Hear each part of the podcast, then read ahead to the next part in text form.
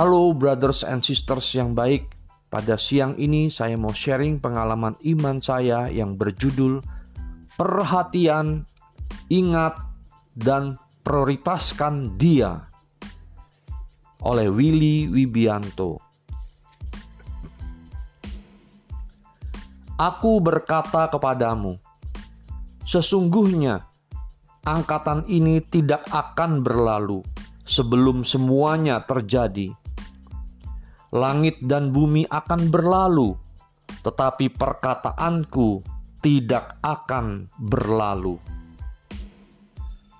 Lukas 21 ayat 32 sampai dengan 33.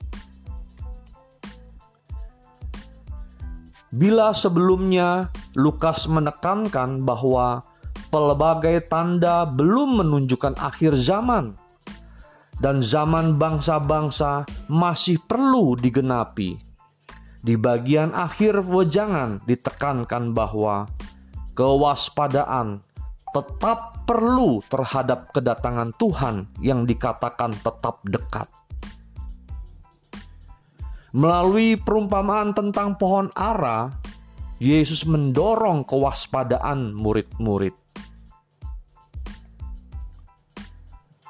Tunas pada pohon ara dan pohon apa pun menyatakan bahwa musim bunga dan buah sudah dekat.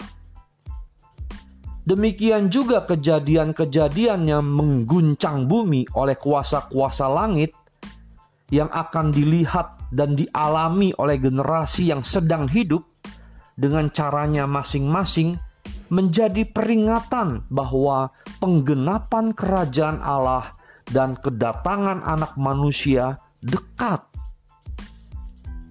Murid-murid tidak boleh menjadi lengah dalam kewaspadaan mereka. Waspada itu berawas-awas dan berjaga-jaga. Artinya juga adalah tidak lalai atau lengah. Lalu, Bagaimana caranya aku berwaspada, tidak lalai atau lengah? Caranya adalah menaruh perhatian, ingat, dan prioritaskan Tuhan Yesus di dalam hidupku. Di era online ini, kecondongannya adalah banyak orang-orang muda tidak perhatian untuk hal rohani. Sibuk sekali bekerja dan bahkan sampai waktu untuk tidur dan makan pun agak sedikit kurang teratur. Untungnya ada pendidikan hal kesehatan dan iman ini per online. Jadi, yang pertama-tama dipesankan oleh Tuhan Yesus adalah perhatian akan hidup rohaniku. Berdoa pribadi, membaca kitab suci, bersekutu yang baik dan aktif, melayani Tuhan dan sesama, dan memakai sakramen-sakramen yang ada, terutama tobat dan ekaristi. Kemudian, selalu belajar dan mencatat agar ingat selalu pesan Tuhan Yesus. Setelah itu, miliki sikap memprioritaskan Tuhan Yesus di dalam hidupku. Yang pertama dan terutama setelah bangun tidur adalah berdoa kepada Tuhan Yesus marilah berdoa.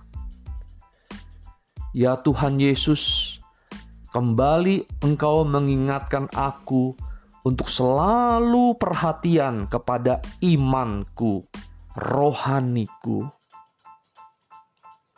Lalu ingat dengan memiliki sikap mau belajar dan mencatat yang penting-penting dan berguna untuk hidup rohaniku. Setelah itu, miliki sikap memprioritaskan Tuhan Yesus di dalam hidupku.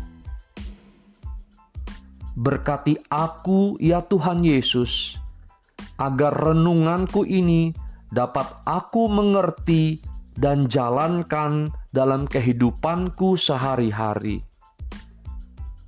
Karena aku mau memuliakan Tuhan Yesus seumur hidupku. Terima kasih Tuhan Yesus. Amin.